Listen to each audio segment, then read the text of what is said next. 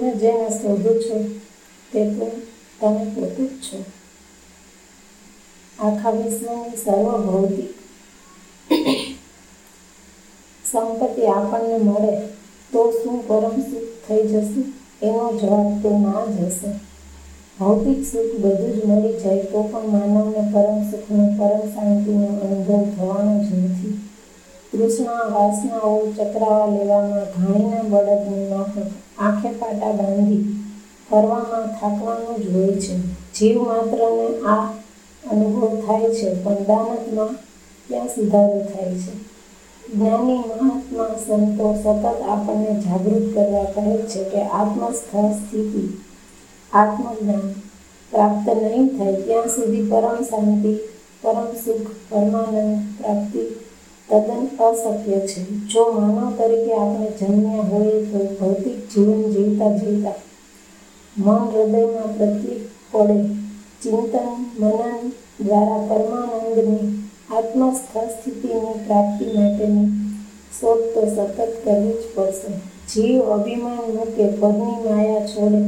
બધામાં પરમાત્મા છે એવી ક્ષમતા લાવી પ્રભાવથી ઉતરી નિજ ભાવમાં આવે તો તેને આત્મજ્ઞાન પ્રાપ્ત થાય. નહીં જાણ્યું નિજ રૂપકો, સબ જાણ્યો સોફોક એકવાર એક દેવ અને એક દાનો જ્ઞાન મેળવવા તત્વનિષ્ઠ જ્ઞાની એવા ઋષિ પાસે ગયા.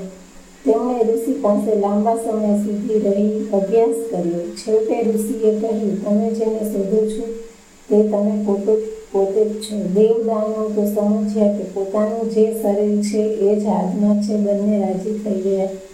પોતપોતાના સમાજમાં એ કહેવા લાગ્યા કે અમે તો પરમ જ્ઞાની બની ગયા છીએ. આપણે તો શરીર છીએ. માટે ખાવ પીવો અને મોજ કરો. દાનવ તો સ્વભાવ અજ્ઞાનતાથી ઘેરાયેલો હતો એટલે આત્માનો અર્થ શરીર છે. એમ માની બ્રહ્મા બિંદાસ જીવવા લાગ્યો. જ્યારે દેવ તો સ્વભાવ સિદ્ધ હતો, તેથી તેને સમજાયું કે કંઈક મારી ભૂલ થાય છે. ઋષિનો કહેવાનો આશય વધુ ઊંચો હોવો જોઈએ, એટલે ઋષિ પાસે આવી પૂછ્યું, શું આપના ઉપદેશનો અર્થ એવો હતો કે શરીર આત્મા છે? ઋષિએ કહ્યું, તું જ મેં તારી જાતે શોધી કાઢ. દેવે વિચાર મંથન ચિંતન દ્વારા શોધી કાઢ્યું કે હું શરીર નથી, પણ આત્મા છું. એવો આત્મા કે જે જન્મ મૃત્યુથી પર છે, જેને શસ્ત્રો છેદી શકતા નથી, અગ્નિ બાળી શકતો નથી, જે સર્વશક્તિમાન છે અચલ છે, સતત ચિંતન, મનન, પુરુષાર્થથી પાકે પાયે તેને શોધી કરી દુનિયામાં અજ્ઞાનતાના અંધારમાં ભટકનારા ઇન્દ્રિય ભોગની ઈચ્છાવાળા ટોળાબંધ માણસો મળી આવે છે. આવશે કે જે શરીરને સર્વસ્થ માને છે. આત્મ સાક્ષાત્કાર કે દરેકનો જન્મસિદ્ધ હક છે. ખરી જિજ્ઞાસા જગાડવી પડે, સદાચાર સજીવનનું પાલન કરતાં કરતાં શ્રદ્ધાપૂર્વક આત્મદર્શનની નિયત ક્રિયામાં સતત જોડાયેલા રહેવું પડે.